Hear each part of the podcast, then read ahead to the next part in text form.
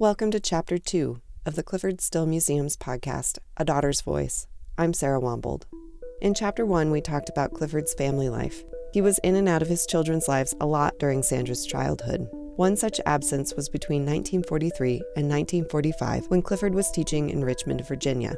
It was during this time that Clyfford's paintings became radically abstract.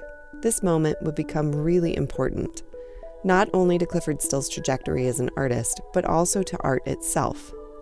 Which is to say that while Clyfford was one of the earliest innovators, he wasn't alone in this breakthrough to abstraction. There was a whole group of artists who were part of this change Clyfford Still, Jackson Pollock, Willem de Kooning, Robert Motherwell, Lee Krasner, and Mark Rothko. I always thought that Rothko and Still met in Richmond, but I gather it really actually happened in San Francisco.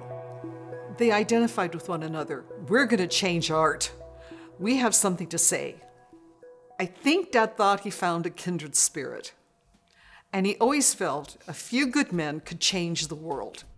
So he got very fired up. Someone speaks my language. This was terrific. And Rothko told him, please come to New York. Come, this is Mecca. When he moves to New York, what is still expecting to happen there?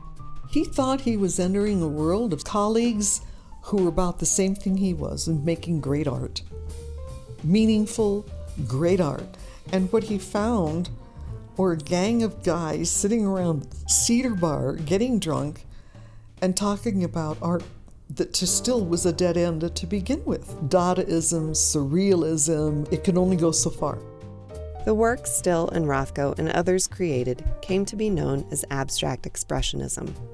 In art historical terms, this was a major breakthrough, not just for painting, but also for the country. Before abstract expressionism, no art movement of worldwide significance had ever developed in the United States. Europe had long been considered the center of the art world, and this was all happening in New York City.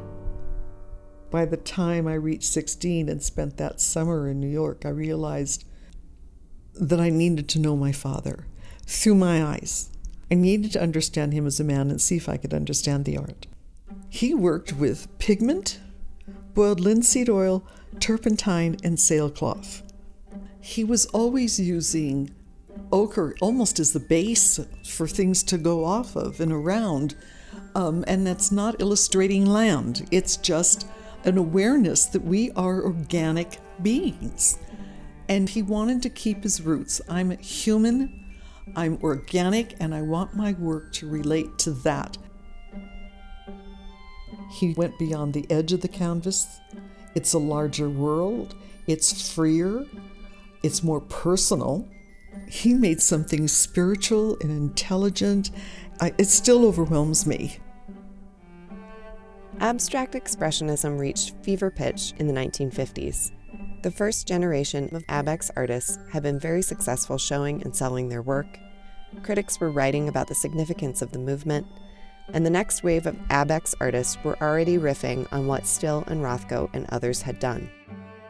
And Clyfford, who was very much at the center of this fervor, removes himself incrementally from the New York art scene. He has several important one person exhibitions with Betty Parsons Gallery and then leaves her gallery soon thereafter. He joins Sidney Janis Gallery and leaves almost immediately. He is included in a major exhibition at the Museum of Modern Art in New York in 1952, a relationship that goes completely sour, and then he doesn't show his work again in New York City for almost two decades.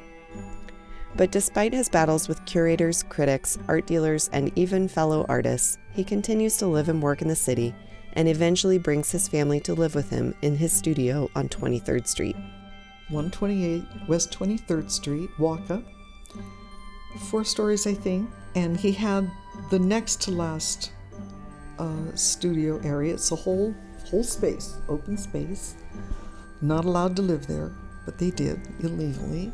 It was wonderful high ceilings. It smelled of art.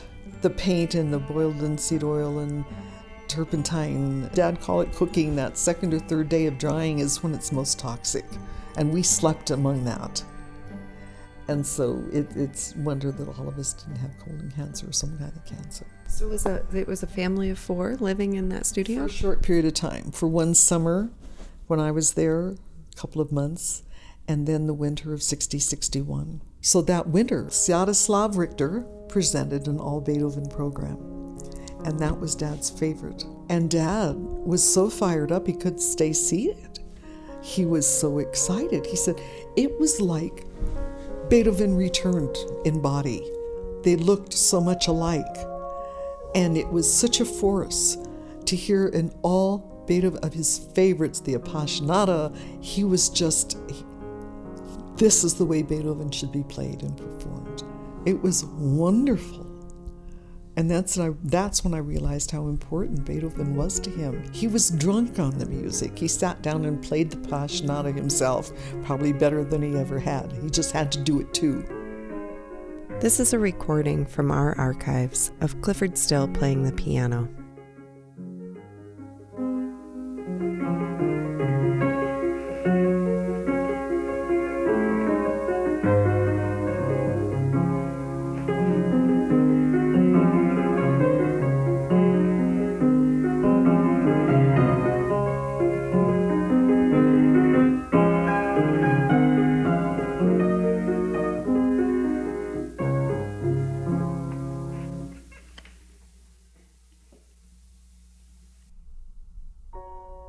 Music was all around us all the time piano music, symphonies.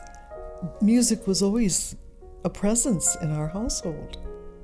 And when we're trying to express the visual, we refer to music because people will accept music as not representing anything. The music is from within. It's notes, it's sound, but what you do with those sounds is changeable. And it's the same thing with paint and color. Think of color as musical notes. How do you play it? And emotions are expressed just visually, and Dad was able to equate the two. His was visual, but music is also to the soul, to the heart. One note can send you, one flick of paint can send you elsewhere. That's the end of Chapter 2.